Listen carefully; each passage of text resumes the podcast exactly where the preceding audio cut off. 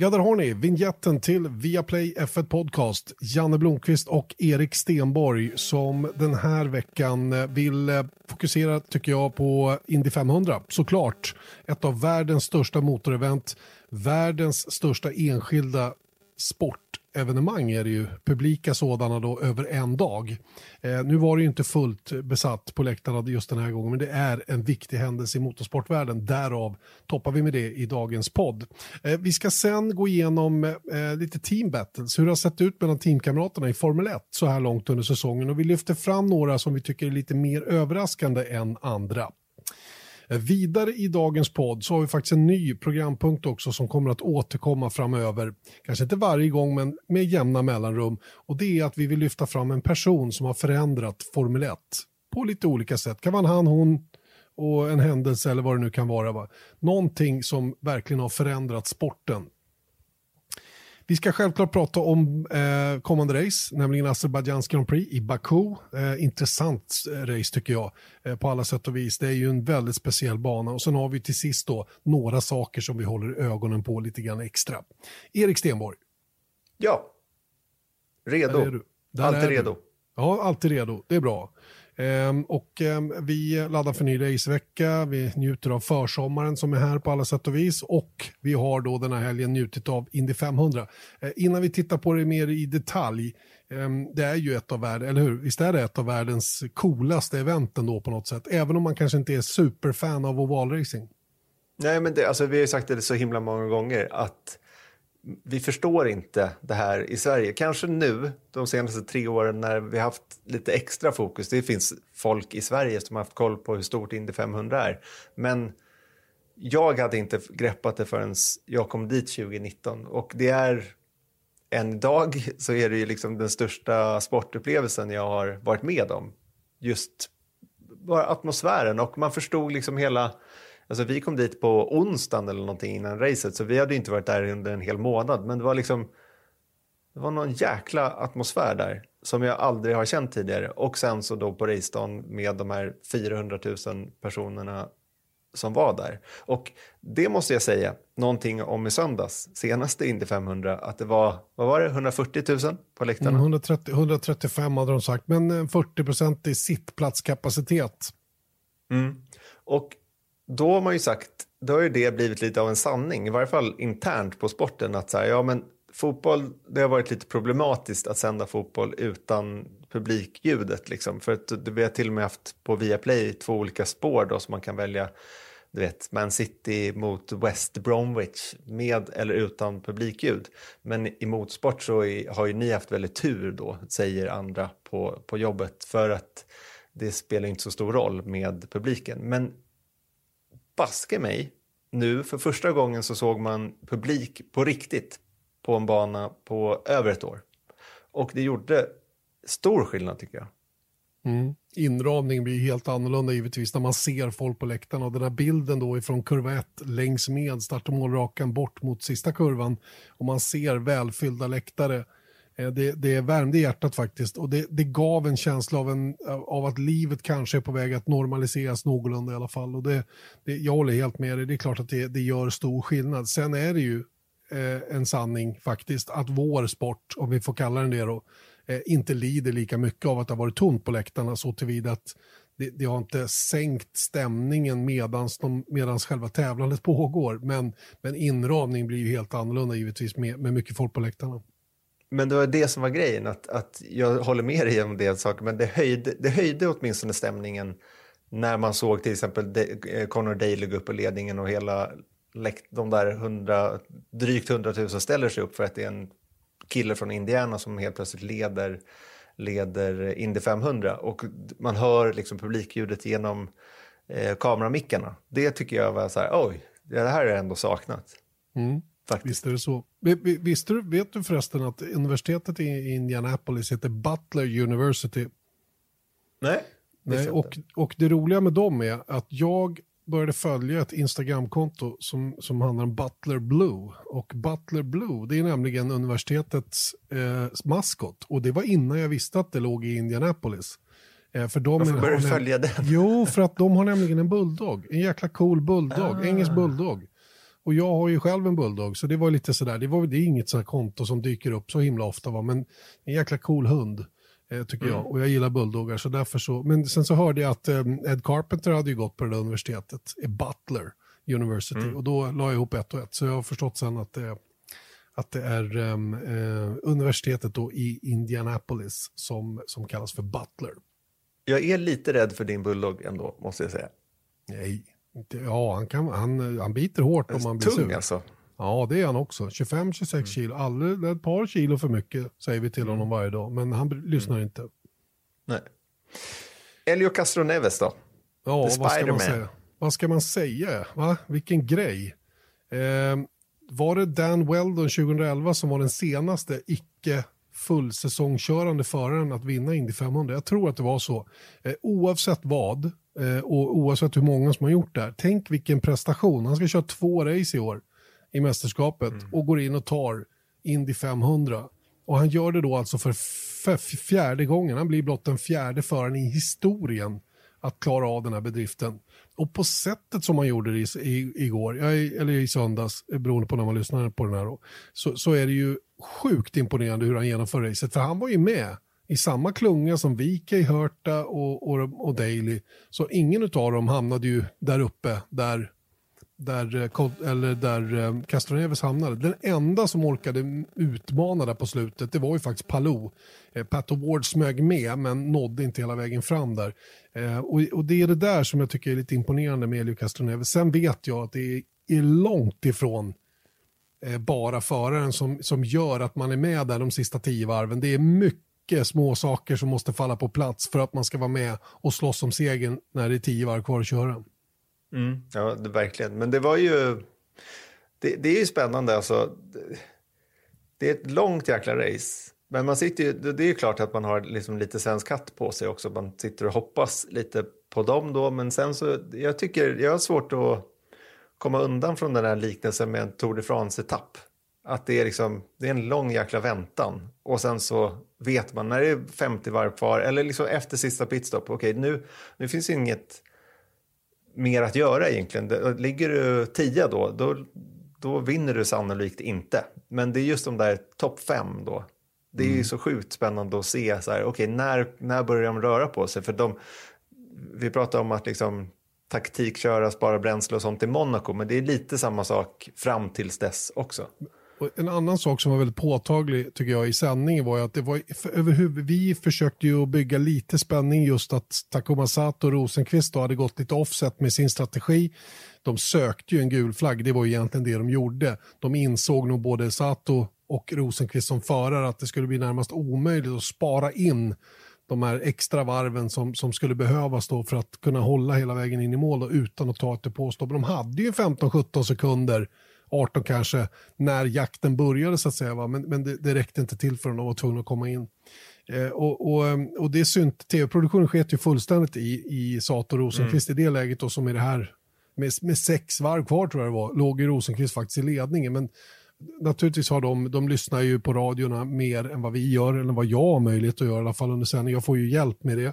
Men, men oavsett vad så, så, så, var det så tydligt vilka de fokuserade på. Det, det, det, man förstod ju efter ett tag att det är ju de här tre det kommer att handla om då. Sen kom ju Simon Pagenaud väldigt, väldigt snabbt på slutet och seglade faktiskt upp till tredjeplatsen på, på sista momangen där. Och det är ju också vilken prestation från den startpositionen mm. i en Penske-bil. Att han blev bästa Penske-bil.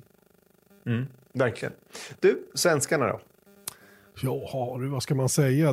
De här grabbarna som vi har körandes i Indycar i år, Marcus Eriksson, Felix Rosenqvist, ska ju inte köpa några lotter. Det kan vi konstatera. Ingen av dem eh, har ju något vidare flyt just nu. Eh, Rosenqvist eh, tyckte att bilen var som, en, som ett raket. Den, han var supernöjd med känslan i bilen och det var två grejer som hände egentligen för hans del som sabbade hela racet. 0,5 miles i timmen kom han för snabbt in mm. i depån, vilket gjorde att han fick ett mm. drive-through-straff. Det var ju första liksom, spiken i foten. Eh, det andra det är alltså var ju... mindre än en kilometer kan man säga. Ja, det är löjligt, löjligt, lite. Och han är ju så rak, han tar på sig det helt och hållet själv, för det är hans ansvar som han själv menar. Och Samtidigt som det är ett otroligt lagspel. Va? Men, men det är små marginaler. Vi ska komma tillbaka till, till just den biten alldeles strax. Men, men det var det, det som gällde. Och sen var det ju ett av depåstoppen då när han hade svårt att komma iväg. Jag vet inte om det var kopplingen eller om det var växellådan som krånglade. Jag har hört båda sakerna. Eh, det var ett långt första depåstopp också när eh, vi hade det där krånglet som Marcus Eriksson råkade ut för. Eh, så det var ju liksom Rosenqvists afton på det viset. Då. Han var ju med på slutet, försökte men det kom aldrig någon gul flagg och eh, därmed så, så, och sen tog ju teamet in honom i depån för att hålla honom undan från tätfighten eftersom Pat Ward var inblandad. De ville inte ha Rosenqvist ligga och dra för någon ledare där så att eh, de vinkade in honom eh, i depån på, på sista momangen. Eh, Marcus Eriksson var lite krångligare för. Eh, han hade ju en superbra första stint, låg med en nia, rullade iväg nia och höll den positionen hela vägen fram då till den här första gulflaggen som, som då inträffar mitt i, eller alldeles i början av depåfönstret. Eh, vi visste ju att bensin, eller bränslet skulle räcka upp mot 35-36 varv om man hade kört någorlunda smart, i alla fall för dem längre ner i kön. Eh, Stefan Wilson kommer in eh, lite för snabbt, pedalen går i botten, pumpar som en idiot för att få lite tryck i pedalen och eh, får tryck i bak men inte i fram och när han kliver på bromsen för att få ner fart, han måste ju få ner farten till slut, då vänder bilen eh, och han slår i muren på insidan där i, inne i depån och det blir självklart gul flagg. Eh, och Marcus eh, är ju då inte många varv från att själv behöva komma in, kanske inte mer än ett eller två i likhet med Scott Dixon som i det här läget ledde och Alex Rossi med flera. Som hade, då vi tänkte, jag tänkte initialt, perfekt, kan inte bli bättre. Gul flagg, eh, tätgubbarna Vika och Hörta som hade eldat som galningar i början, de hade redan varit inne. Och, och, och um, då tänkte man så här, det här kanske kan bli rätt så bra. Det kan passa rätt bra. Men då är det ju att det blir gul flagg och strul inne i depån, vilket gör att de håller depån stängd extra länge.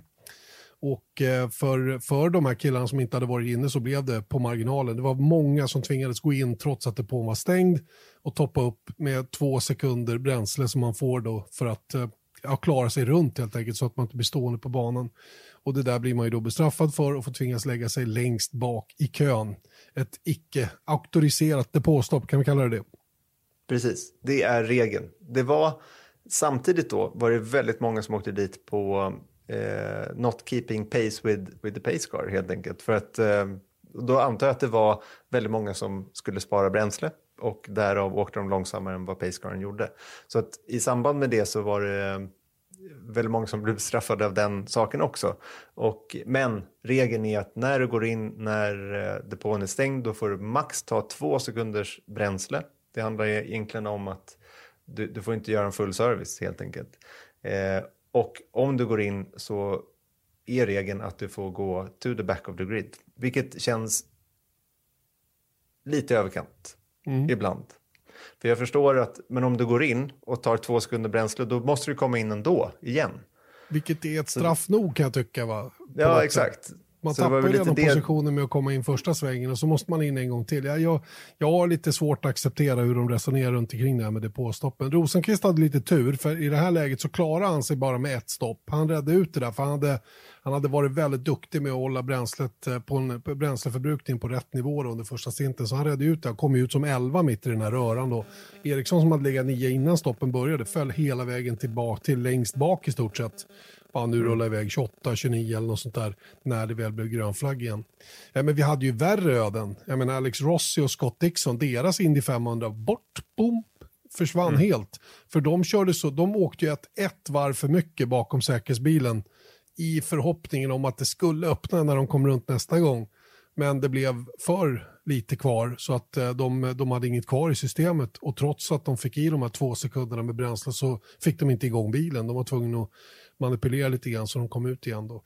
Och ehm, ja, det är ju ehm, det är en, det är en tuff regel, det är det, helt klart. Alltså, jag, har, jag har som sagt lite svårt att acceptera varför man gör på det här viset. Va? Men vi har försökt lösa, läsa på lite om, om varför det är på det här viset. I alla fall har du gjort ja, det. Ja, det är snarare så att börja med att förklara effekten av, för att ibland så kan till och med jag bli lite förvirrad av så här, vad, vad, vad är det man vill egentligen när det blir gul flagg?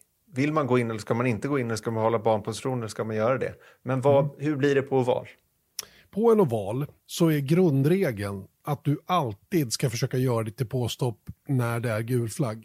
det vill säga under ett sånt här race som Indy 500 är ett väldigt långt varv och många varv som ska köras så vill du köra en så lång stint det bara går. Du vill sträcka ut den så absolut längst för att inte riskera att behöva gå in under grön flagg och precis när du är klar så blir det en gul flagg för då tappar du. Du tappar enormt mycket. Ett depåstopp under grön flagg tar nästan ett helt varv. Du, du är, det, det är de kanske de tre första bilarna bakom ledaren som klarar av att göra sitt stopp och komma tillbaka ut på ledarvarvet. A lot can happen in three years, like a chatbot may be your new best friend. But what won't change? Needing health insurance. United Healthcare Tri Term Medical Plans, underwritten by Golden Rule Insurance Company, offer flexible, budget friendly coverage that lasts nearly three years in some states. Learn more at uh1.com. I övrigt så tappar du ett varv. Så är det. Eh, Medan när det är gulflagg så går det ju väldigt långsamt där ute och om alla då kommer in och gör sina stopp under gul flagg så förlorar de ju långt mycket mindre. Så grundregeln är alltså, gör dina depåstopp när det är gul flagg så långt du bara är möjligt. Problemet den här gången var ju att, eller problemet var, eller är snarare, att man i Indycar direkt när det blir en caution så stänger man depån. Då är pitlane inte öppen, det går inte att åka in eh, utan att bli bestraffad. Eh, och det är i allmänhet inga större problem för att när de får ner farten och ligger bakom säkerhetsbil, de, de tar ju den, den absolut lenaste blandningen de har och de åker ibland och stänger av motorn och start, alltså de försöker göra vad de kan för att, för att ehm, eh, spara på bränsle så att säga, som ska slippa hamna i den här situationen. Problemet den här gången var ju att det här hände ju precis i slutet av första stinten. Det fanns inte de marginalerna helt enkelt.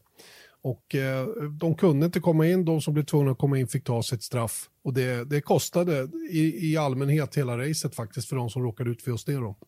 Mm.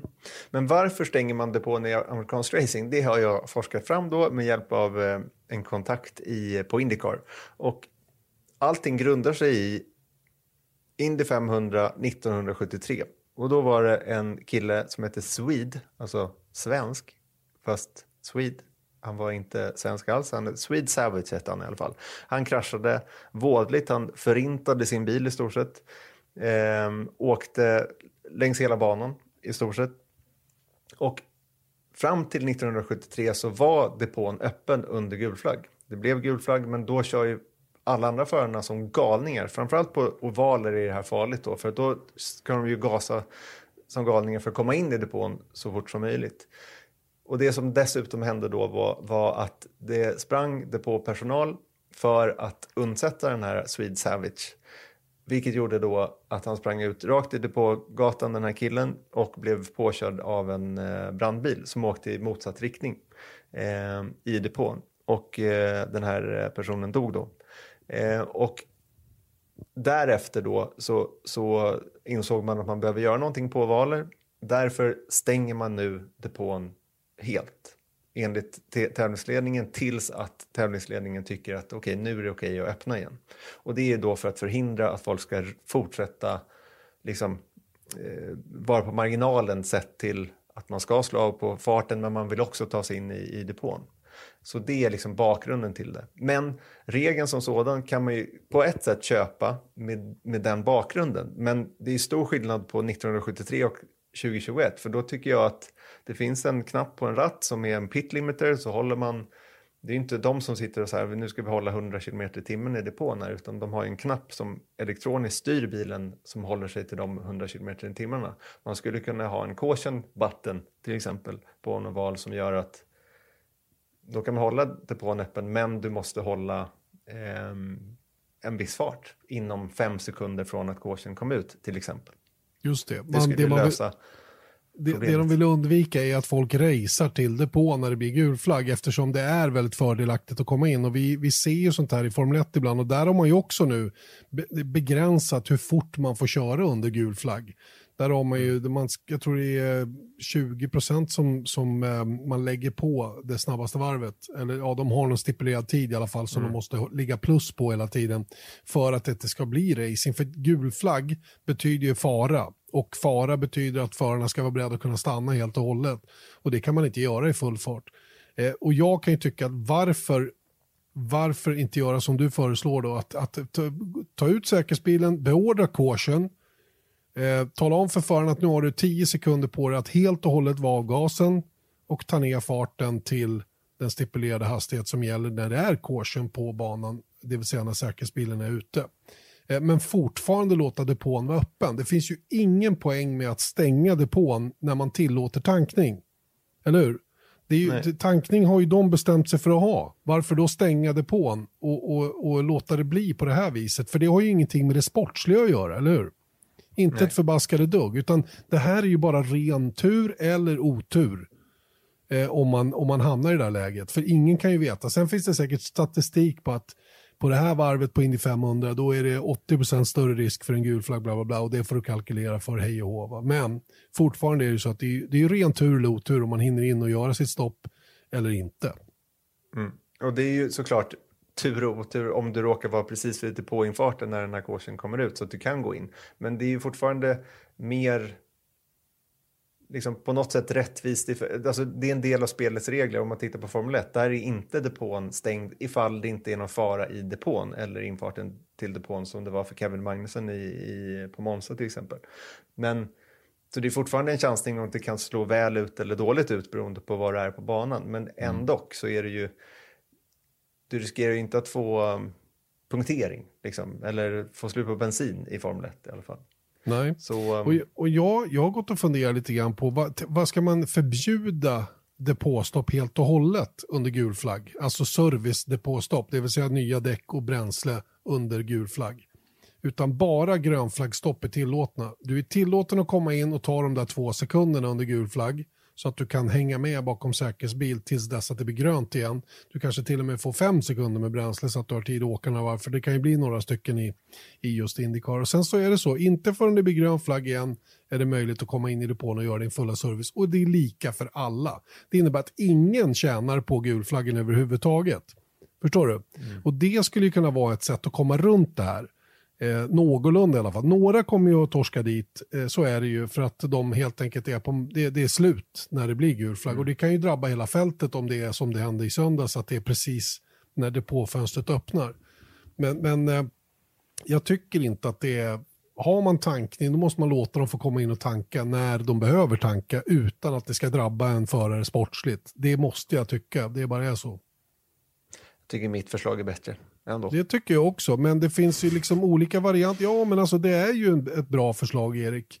Eh, men fortfarande kan du ju bestämma dig för att, att depån, eh, du får göra ditt, du får göra ett sånt där, ett emergency pitstop eller vad man ska kalla det då, eh, under det att det är gul flagg. Men det är inte förrän det blir grön flagg som du kan komma in och ta full service. För att alla ska förlora lika mycket på när det väl händer. Mm. Du, nu är jag trött på Indycar, nu vill jag prata Formel 1. Bra, då gör vi det tycker jag. Och eh, landar då närmast i eh, någonting som du har djupat ner i lite grann. Du har tittat på eh, olika fighter internt i de olika teamen.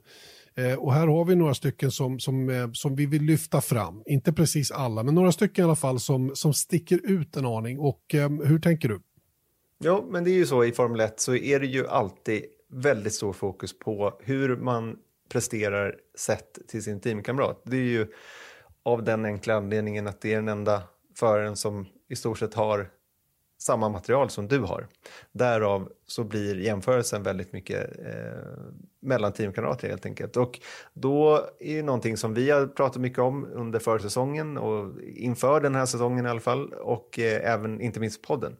Eh, det var ju vissa grejer som kanske var mer eller mindre överraskande. Men jag har valt ut några som jag tycker ändå sticker ut på, åt olika håll helt enkelt. Och eh, sett till, det finns, i tre team så har en eh, en av förarna slagit den andra i alla race då. Och då har jag inte räknat med kvalet här då. Men Hamilton har slagit Bottas i samtliga fem race. Verstappen har slagit Perez i samtliga fem race. Och samma sak i Williams då. Russell har slagit Latifi i samtliga fem, fem race. Så det kanske inte var förväntat, men det är inget, ingen chock riktigt. Så det är inte de här vi ska fokusera på.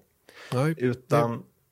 Ja. ja. Nej, ja, det, enda reflektionerna är ju att man kan ju tycka det är lite märkligt att Bottas har fått stryk i varenda race samtidigt som han har kvalat på ungefär samma nivå som Lewis Hamilton. Så han har inte, han har inte räckt till på, på söndagarna framförallt i år. Då. Bottas har faktiskt slagit Hamilton i ett kval. Ja, ett kval, okej. Okay. Sorry. Mm. Så, så det är inte så mycket att, att hänga julgranen på ett sätt. Men han tog pole position i det racet. Det är ju det som krävs om man ska slå Hamilton i kval sannolikt. Ja, och inte, ja, precis. Det är väl det. Någonstans är det väl så. Men det vi ska börja med att fokusera på är eh, Lando Norris eh, mot Daniel Ricciardo i McLaren. Då.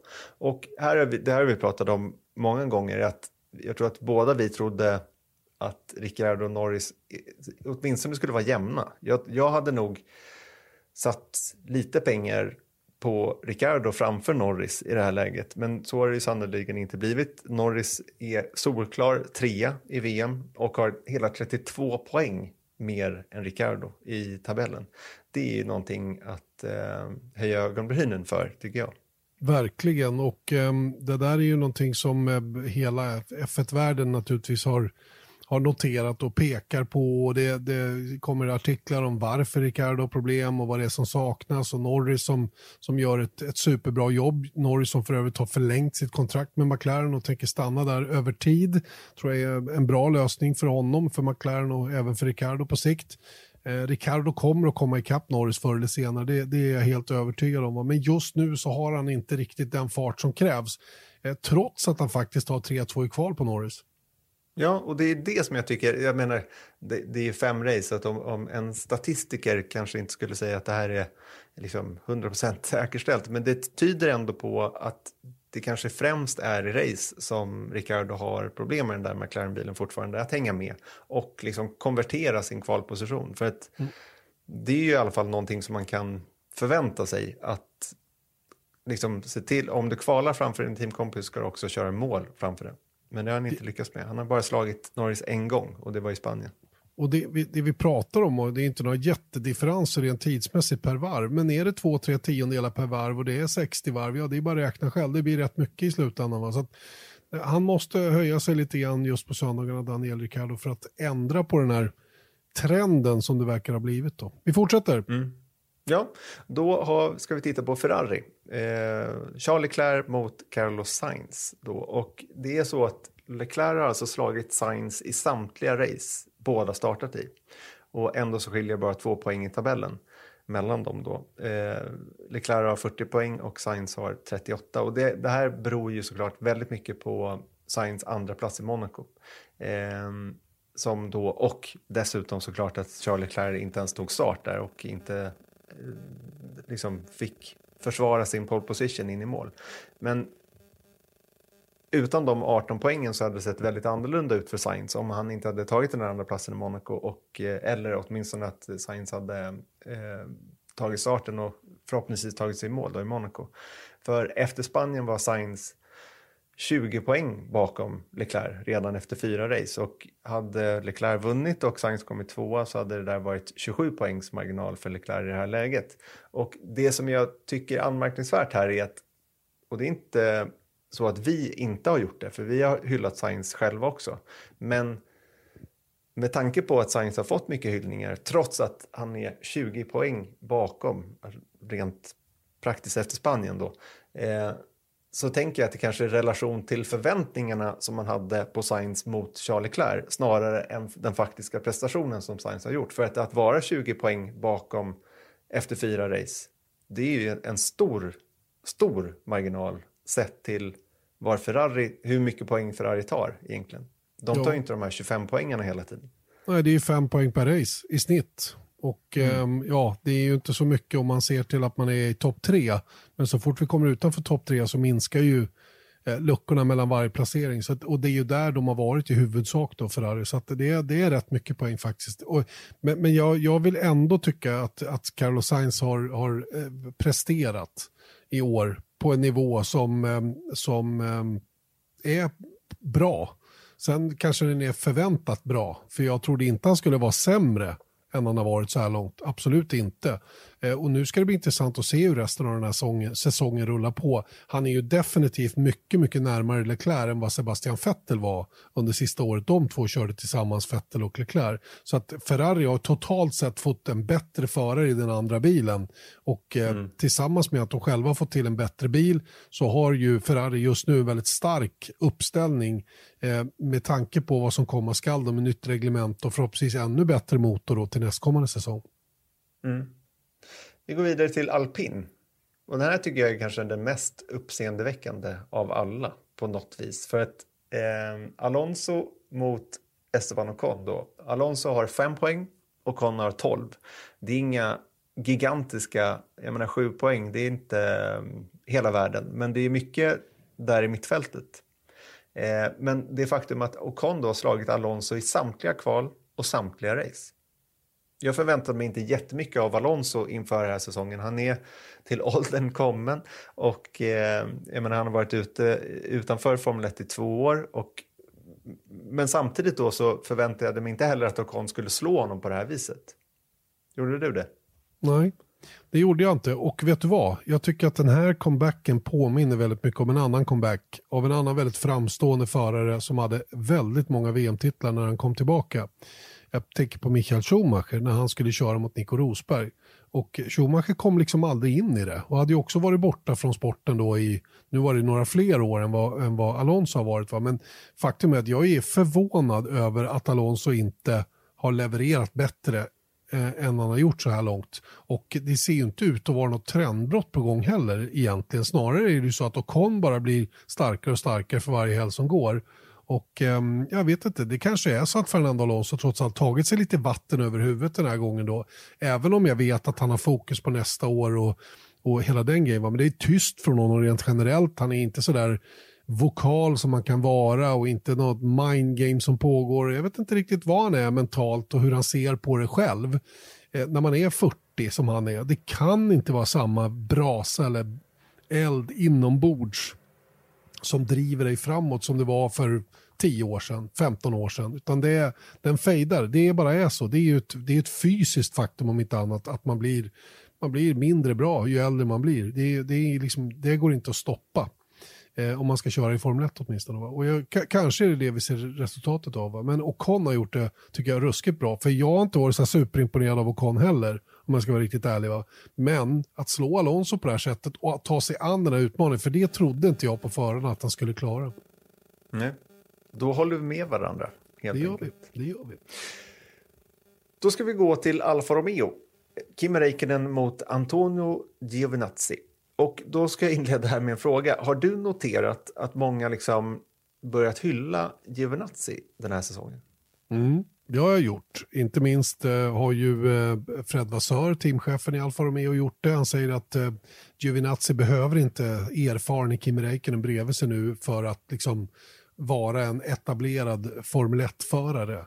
Han, han, kan stå på egna ben, säger då Fred Vassör på, på ett sätt. Och det är flera artiklar som har varit om det där. Det är många som har gjort den här analysen då att Giovinazzi killen utan flyt och bababa sådär va. Um, jag tycker han eh, han är okej, okay, men, men eh, vad, vad, säger statistiken? Ja, ja men det, för det här som är lite, nu ska jag ta ner honom på jorden och jag har ingenting emot Antoni Giovinazzi, men jag tycker att, jag bara liksom, jag noterade verkligen att eh, det gjorde mig intresserad snarare. Att när man läser alla de här artiklarna, många på sociala medier uttrycker hyllningar till Giovinazzi. Jag menar, det är inte så att de säger att han är the future world champion, men just att han liksom slår nu Räikkönen och hur ser det då egentligen ut? Ja, och då kan man ju konstatera då att Giovanazzi var grym i Monaco. Han satte inte en fot fel och tog en poäng, vilket är Alfa Romeos första i år. Eh, men sett över säsongen, om man tittar på snittet då var, var de båda förarna slutat så är han 0,85 platser bakom Räikkönen, alltså nästan en plats bakom Räikkönen i snitt då i de fem racen som har körts. Däremot så har han ett klart övertag i kval. Han har slagit eh, Räikkönen fyra gånger. Räikkönen varit snabbast ett kval då och han har i snitt då drygt tre tiondelar till godo på Räikkönen då. Men återigen då, han har ju slutat bakom Räikkönen i snitt. Är det kanske inte heller, alltså lite likt som Ricciardo, det vi pratade om där, att han kvalar bra men han har inte conversion i, eh, i racen helt enkelt. Nej, ingen utdelning för Antonio Giovinazzi och det är väl någonting som han släpar med sig egentligen från, från det han kom in i Formel 1. Att han, han är svag på söndagarna helt enkelt. Han, han, han rår inte att racea på, på effektivast möjliga sätt med det materialet han har. Jag har omöjligt att veta varför. Det är svårt utan att analysera det väldigt, väldigt noga vad det är som, vad det är i vilket skede av loppet som man tappar. Är det in och utvarv? Är det de sista tre varven på varje stint? Är det öppningen på stinten som man inte orkar? Vad det är, det är ju som sagt svårt att svara på. Dock är siffrorna ganska tydliga. Är man 4-1 i kval på sin teamkamrat, då ska man inte vara en plats bakom i snitt eh, över mållinjen. Det tycker inte jag är tillräckligt bra. Så att eh, jag får nog hålla med om att Giovinazzi Eh, har fortfarande mer att bevisa för mig i alla fall innan jag tänker att han är en så kallad teamleader i Alfa Romeo med tanke på att det finns lite andra unga lovande Ferrari-juniorer som står och stampar i, i faggorna och kanske är sugna på att ta över hans plats. Mm. Sen ska man inte ta ifrån honom den där, den där poängen, men jag tänker, jag liksom går osökt in på lite hur det sett ut i Williams förra året, inte minst då när Visst, Latifi... En parentes, ja. en parentes bara. Mm. Den där poängen i Monaco, den, den får han ju väldigt mycket också på grund av att det är banposition som gäller. Han hade inga möjligheter att tappa den där positionen heller. Ska vi inte heller Nej. glömma. Det, det är ja, faktiskt en viktig... jag tror han körde om Ocon där i, i Mirabeau eller någonting på utsidan eller någonting ja, på första ja, varvet. Det är möjligt, men, men ja. fortfarande, det är, liksom, det är svårt att tappa position i Monaco om vi säger så. Mm. Vilket mm. han har gjort. Men han var snabb i Monaco. Mm. Det, det, kan vi konstatera i alla fall. Yes. Han, han, var bra i Monaco, så det, det, ska vi inte ta ifrån honom. Men det är just den där grejen att, att eh, jag menar, och det var det jag var inne på där med Williams, att eh, Latifi låg i före Russell fram till näst sista deltävlingen förra året genom tre elfteplatser. Men det var ingen som tänkte att så här, ja, men Latifi är därmed bättre än Russell. För att Russell, tror jag är ganska, det, det, kan man väl nästan säga i fakta, att Russell är vassare än Latifi. Men, men eh, fram tills att Russell fick köra den där Mercedes-bilen i Sakir, då ledde faktiskt Latifi över Russell i, i VM. Så det, det, jag menar är bara att liknelsen med eh, att, att Reiken nu är dålig och att Giovinazzi är bra för att Giovinazzi har en poäng. Det, jag håller med dig helt enkelt. Det krävs mer än en poäng för att bevisa att han är bättre än Räikkönen.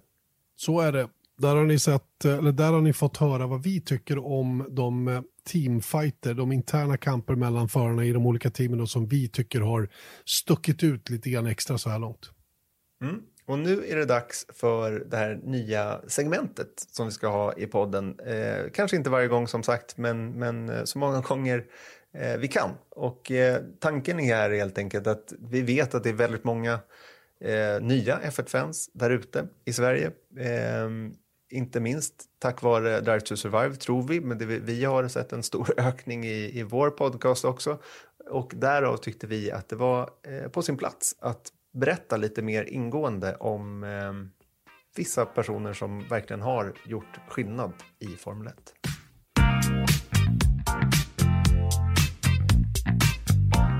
Det kan vara svårt att förstå idag när man tittar på Formel 1 som sport, speciellt under en icke-pandemi då med hundratusentals människor på läktarna, miljoner framför tvn. De största stallen har 2 till 3 tusen anställda och spenderar ju miljarder på sina två bilar varje år.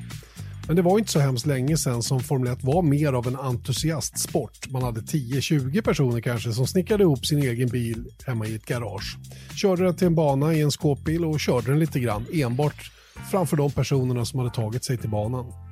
Eh, det är såklart lite överdrivet här. Eh, F1 har alltid varit high-tech för sin tid och stora stall har alltid haft relativt stora resurser.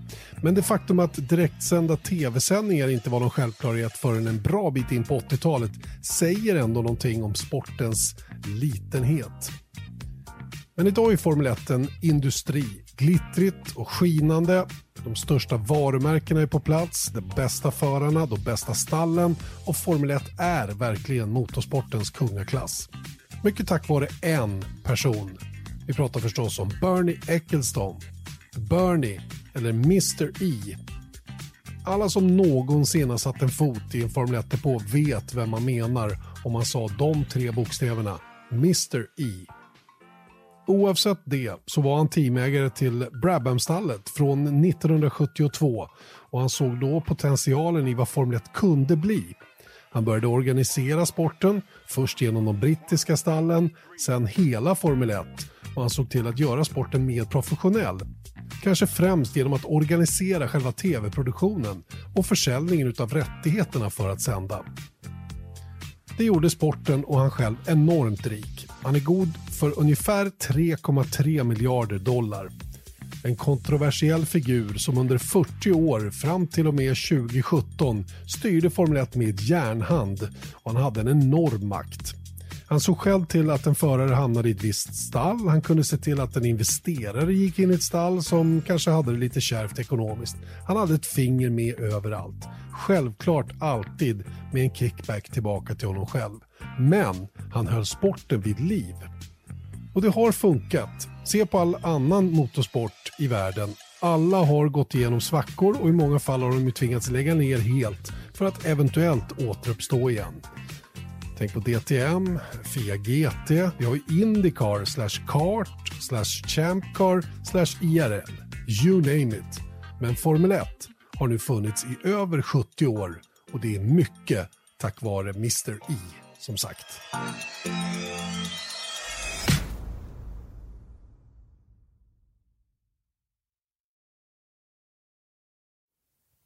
Ni lyssnar till Viaplay F1 Podcast, Janne Blomqvist, Erik Stenborg och eh, vi fortsätter med rask takt genom den här podden och har nu landat i att det faktiskt är racevecka igen och, och eh, det känns skönt. Mm. Det är ju lite öken när det inte är Formel 1 en helg. Nu hade vi tur att det var Indy 500 förra helgen, men nu ska vi åka på kanske en av de mer spektakulärare banorna i hela kalendern. Mm. Vi ska åka till Baku och Baku City Circuit i Azerbajdzjan. Eh, och det är det femte racet på Baku Street Circuit. Det har varit fyra race som hetat, vad heter det?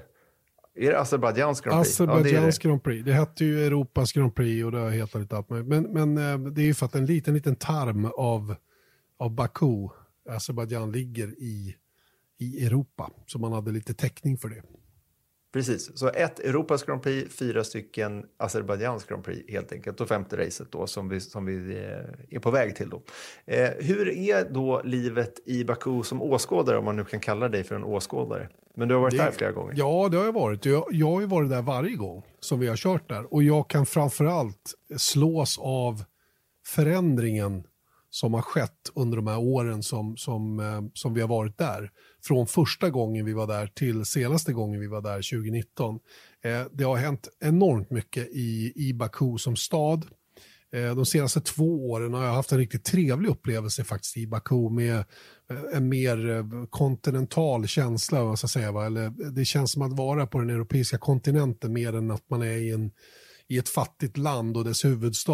Och, och, precis som det var, känslan var i början när man kom dit, då var det ju inte roligt att vara där. Alltså det kändes inte bekvämt och de hotell som man hade råd att betala för var inte av speciellt hög standard och så vidare. Va? Så det har helt klart hänt saker eh, i rätt riktning i Baku. Sen om det kommer invånarna till gagn eller inte, det har jag lite svårt att svara på. Men att vara åskådare i Baku, det är inte så lätt, för det är en svår bana att se någonting på i och med att den ser ut som den gör. Jag, jag, tror faktiskt, nu när du säger det, så tror jag att det var bland de lägst betalande biljettpriserna, eller inte biljettpriserna utan eh, lägst antal åskådare på plats. Jag tror att det var... Under 20 000 var första året. Ja, ja 18 000 tror jag, eller mm. någonting sånt där. Och det, jag tror att det var senaste året som det var 18 000. Det är jag, enormt jag tror, inte det, jag tror inte det finns fler sittplatser vet, än 20 000 runt, runt banan. Det är det som är så fantastiskt med det här stället. Det, det är ju egentligen bara längs med den här långa rakan där det finns några läktare. I övrigt så är det mm. ju, får man ju stå längs något staket och man ser ingenting. Va? Så ingen mm. idé att köpa och, general admission. Nej, och du vet, det här säger ju i stort sett allt om vad det här är för typ av evenemang för Baku och Azerbajdzjan. Det har ju ingenting med liksom, sportslig eller att det ska vara någonting till, eh, ja men det är väl kul för alla invånarna i Baku att det Formel 1 kommer dit, utan det är ju eh, propaganda. Man vill, och det var ju därför det skulle heta Europas Grand Prix också, för det är ju ganska missvisande ändå att det skulle vara Europas Grand Prix i, Baku. Eh, det är ju en, praktiskt taget en diktatur i det är Azerbajdzjan. Det är intressant det här, Vet du vad det är? det är? Jag har en liten backstory till hela det här racet. För det första så var de ju, de, det är de ambitionen från regimen, eh, Aliyev eller heter han va, eh, presidenten där som är envåldshärskare, är ju att de vill presentera Baku som, eller Azerbajdzjan som, som eh, den här delen av världens riviera. Och eh, jag hade en god vän som, som jobbade nära med, eh, med eh, azerbajdzjanska staten av lite olika, i lite olika projekt. Och det kördes ett GT-race, kommer du ihåg det, i Azerbajdzjan innan man byggde den här Formel 1-banan. Ett väldigt märkligt stadslopp som man hade in i, in i Baku. Eh, på ungefär samma ställe där vi nu har Formel 1-banan. Eh, och här tog det ju då tankarna, eh, satte ju fart då om att starta den här banan och det slutade ju med att jag tror att det faktiskt var Flavio Briatore som var en mm. av de instrumentella personerna i att få till det här racet i, i, i Baku och som, som har sett till då att, att staten, för det är ju de som står för kalaset så att säga, har fått till den här banan. Det är lite spännande eftersom Fernando Alonso var ambassadör för Azerbajdzjans Grand Prix eh, typ något år innan vi kom dit eh, då 2016. Så mm. att, eh, och de har Hänger sina, säkert ihop. Ja, de har ju sina, sin historia om man säger så. Men hur som helst, eh, banan är nästan exakt 6 km lång. Det är ovanligt långt för att vara en stadsbana. Det är ovanligt långt för att vara Formel 1 överhuvudtaget. Det är den tredje längsta banan på kalendern efter Spa och den här nya banan i Jeddah i Saudiarabien som vi kommer till i, i eh, tidig vinter. Men då 2,2 kilometer av den här banan är en enda lång raka. Så det förklarar sin sak, vad man säger, sett till längden på den. Eh, för att det är fortfarande ett längre race i Singapore generellt sett då, trots att det är en 5 kilometer lång lång bana. Så att eh, det, det, är inte, det är högre hastigheter i Baku helt enkelt. Det är väl ungefär det man ska komma fram till här. Men vi ska prata mer om den där eh, rakan snart. Pole position är självklart viktigt på en stadsbana. Ehm, det är väldigt, väldigt viktigt i Monaco där vi var senast, men ingen nackdel här heller. Det är aldrig en nackdel att stå i pole position. Det kan vi väl konstatera. Men det går faktiskt att ta sig upp på pallen här i Baku från eh, betydligt längre ner på griden. Då. Fem av de här tolv pallplatserna som har delats ut, eller som, som vi har kört dem hittills, har faktiskt kommit utanför topp fem. Eh, och det är ytterligare ett bevis då på, på, eh, eller ytterligare ett bevis är Daniel Ricciardo till exempel, då, som vann från tionde startruta 2017 i ett otroligt konstigt race. Där, mm. där det var så sjukt spännande på slutet med, med Ricardo, Bottas och Stroll som var de tre som hamnade på pallen i slutändan.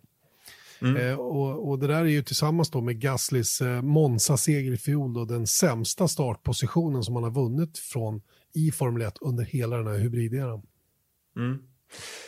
Mer om rakan snart helt enkelt då. Men racet 2019 var ingen höjdare eh, och när jag tittade baks på highlights från det här racet i, i förberedelser inför den här helgen då så, så kan man konstatera att en stor, den största anledningen skulle jag säga var att däcken var för hållbara. Pirelli hade kommit dit med allt för liksom konservativa däcksval.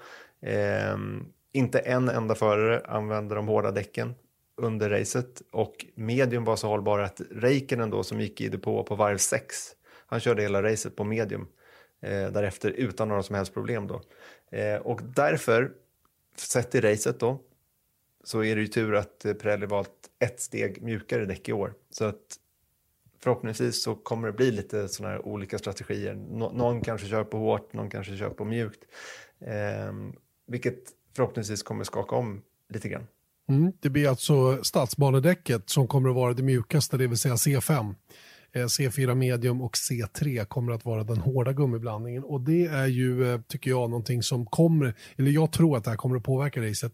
Eh, den här långa raksträckan som sagt kommer att påverka, kommer att kyla av däcken en aning, men de kommer att gå varma då i de här 90 graders vinklarna då som resten av varvet består av till stor del, där traction är enormt viktigt och framförallt bakdäcken kommer ju vara limiteringen då på just den här banan.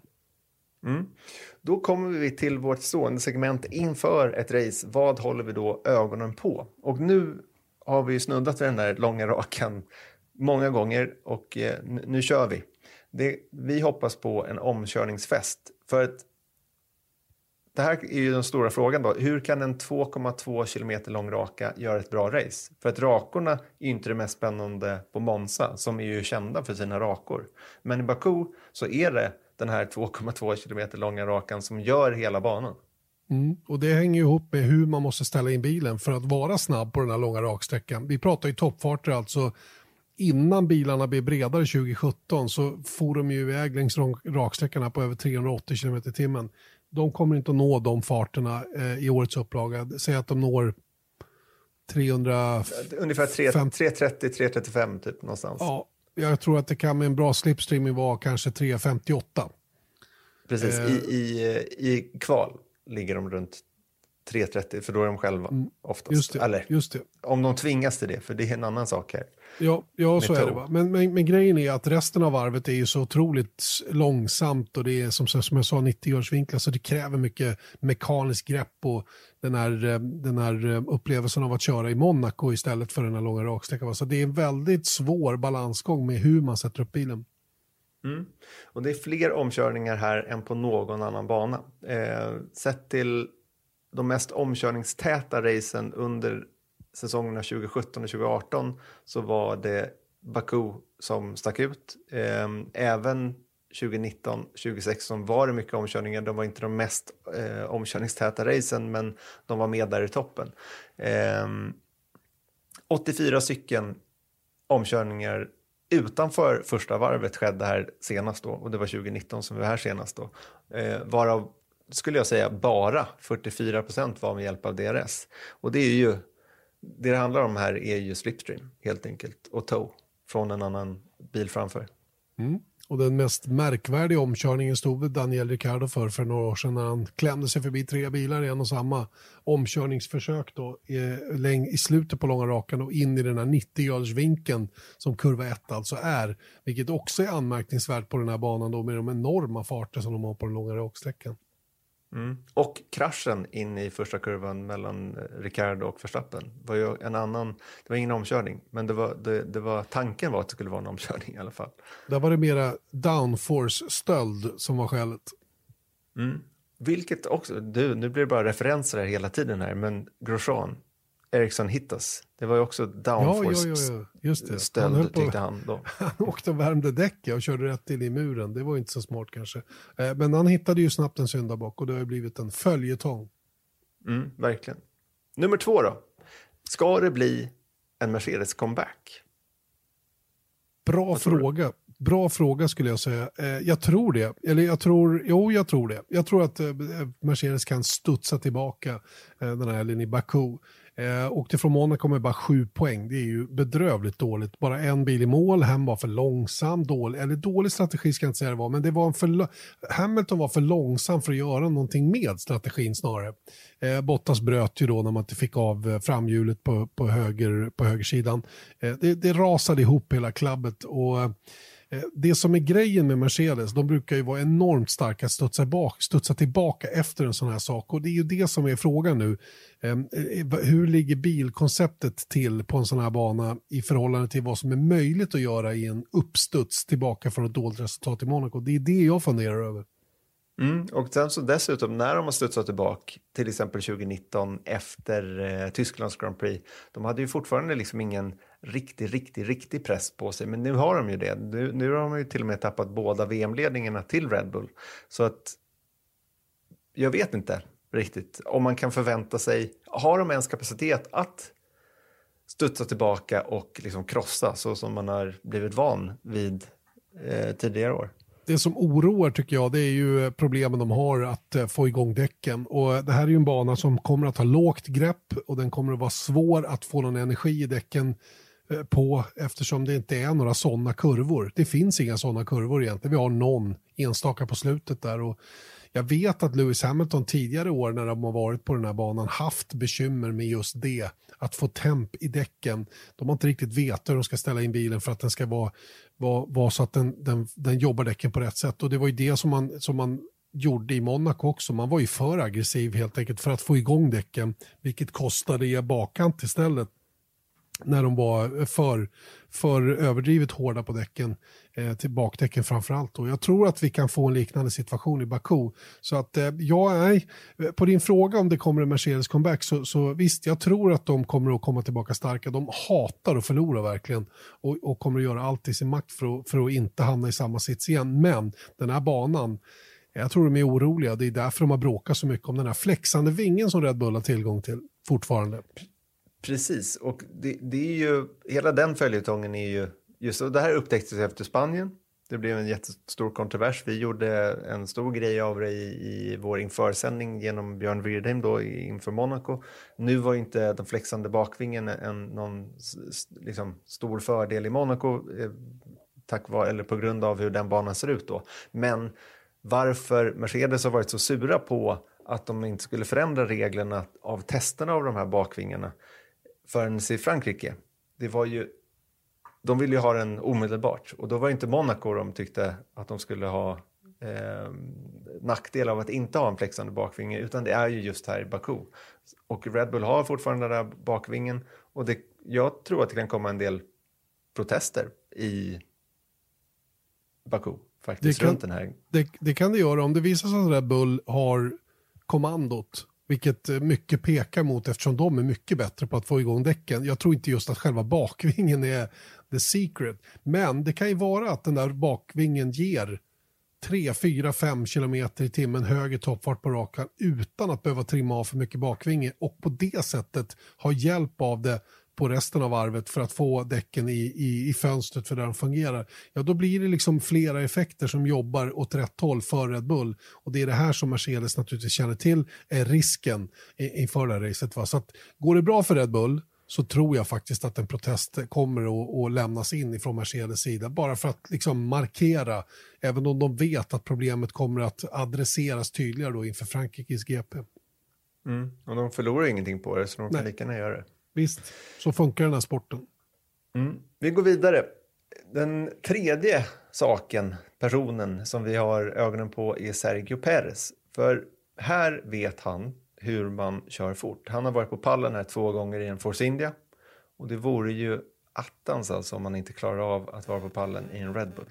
Mm, det vore det. Och, eh, men, men eh, vi är fortfarande där. Eh, det, är ju var han kvalar in, hur, hur han kan förvalta den startpositionen eh, och hur bra han kan ta sig upp genom fältet. Här har han dock en mycket, mycket bättre möjlighet att avancera om det skulle vara så att kvalet blir återigen då lite mindre lyckat, typ Monaco.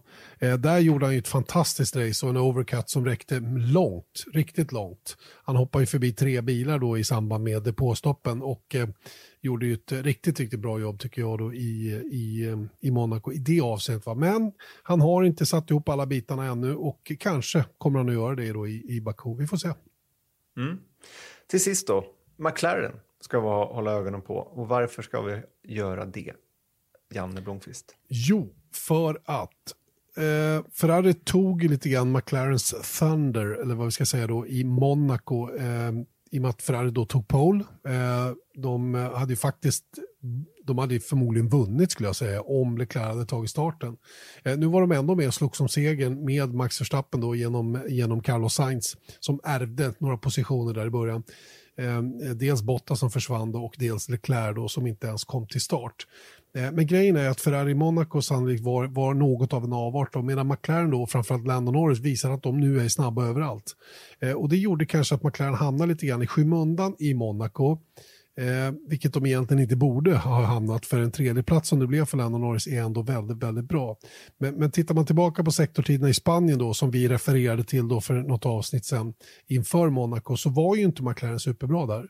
Eh, och det ska ju vara ett tecken på att man är antingen snabb eller långsam i Monaco hur man ligger till då i i sista sektorn i Spanien. Men de var snabba ändå i Monaco, eh, framförallt då genom Norris återigen då, som, som gjorde ett grymt bra kval.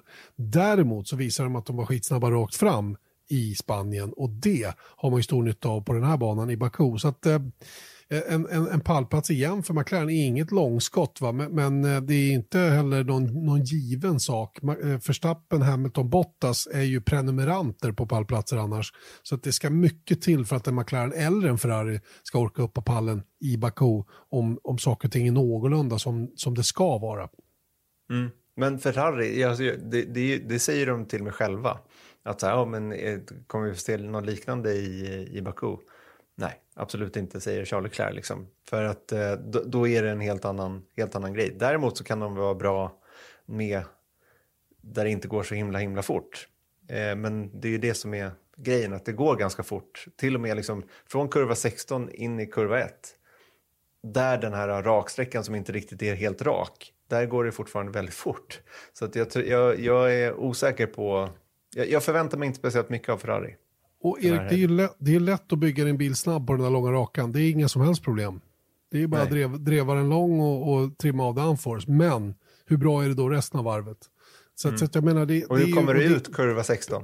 Precis, och det är den här kompromissen Ferrari har lite jobbigt med då, för de är kanske lite kort på effekt fortfarande och bilen är inte hundraprocentig heller då. De har gjort vad de har kunnat för att göra det mindre luftmotståndig och så vidare i samband med att de har fått mer hästkrafter. Men eh, känns fortfarande inte som de är kanske på samma nivå som, som Honda och Mercedes i det avseendet då, i, i sina respektive fabriksteam. Men det ska bli kul att se i alla fall. Jag tror på ett sjukt bra race i Baku. Jag tror på en klassiker den här helgen. Jag tror, mm. jag tror faktiskt att det kan bli det. Just för att de har gått mjukare med däcken och vi har ett så sjukt jämnt startfält och den här långa raka som gör att det faktiskt går att påverka sin startposition. Det blir inget tåg eh, som, som eh, det normalt blir på en stadsbana. Nej, och det är det också, till och med där i toppen, om det, om det skulle visa sig att det är Verstappen och Hamilton längst fram där, det, ingen kommer ju ligga och fisa och bara, nej, jag tar hem de här, den här andra platsen. de kommer gå för det. Och det har vi sett bevis på i alla tävlingar hittills, åtminstone de fyra första när de låg efter varandra. Att det är ingen som håller på och eh, låter den andra vinna i, i det där gänget. Alltså. Sannolikt inte. Eh, right. det känns ju som att vi då har eh, eh, gått igenom det som behöver gås igenom. Vi har haft eh, kollen på några saker här på slutet. Vi har tittat till eh, Baku som race. Ni har fått eh, höra om en person som verkligen har förändrat Formel 1 och sen eh, har vi då dessutom tittat på några interna fighter i de respektive teamen då, som vi tycker sticker ut. Och sen avhandlade vi förstås Indy 500 då där Helio Castroneves tog sin fjärde seger och eh, är nu eh, inskriven i historieböckerna på riktigt allvar. En av fyra förare som har klarat av den bedriften. Eh, finns det något mer att tillägga tycker du? Eh, har vi något speciellt som vi vill lyfta fram inför helgens sändningar? Ja, eh, vi har pratat om Lando Norris och honom ska ni få träffa sannolikt inför eh, kvalet eh, på lördag. Och eh, vi kommer ta ett nackgrepp på Max Verstappen på söndag. Stabilt. Med lite andra saker att titta på. Mm, vi försöker få en, en person som tävlat mot honom i hans första år i bilracing. Då kan man Aha. gissa vem det är. Vi försöker få tag på den personen i alla fall. Just det, just Men vi får eh, återkomma i frågan. Det får vi göra, Örni, och eh, det får vi göra genom att då komma tillbaka på fredag med eh, träningar, två stycken entimmes pass. Träning tre på lördag och sen kval och racet som vanligt på söndag. Då. Tiderna kommer ni hitta på våra sociala medier då, som finns, eh, alltså via Play sociala medier, så det kommer att vara tydligt överallt. Ska vi säga så tycker du? Det gör vi. Och då ber jag, jag tackar och bockar eh, för den här stunden. Eh, vi hörs igen nästa vecka.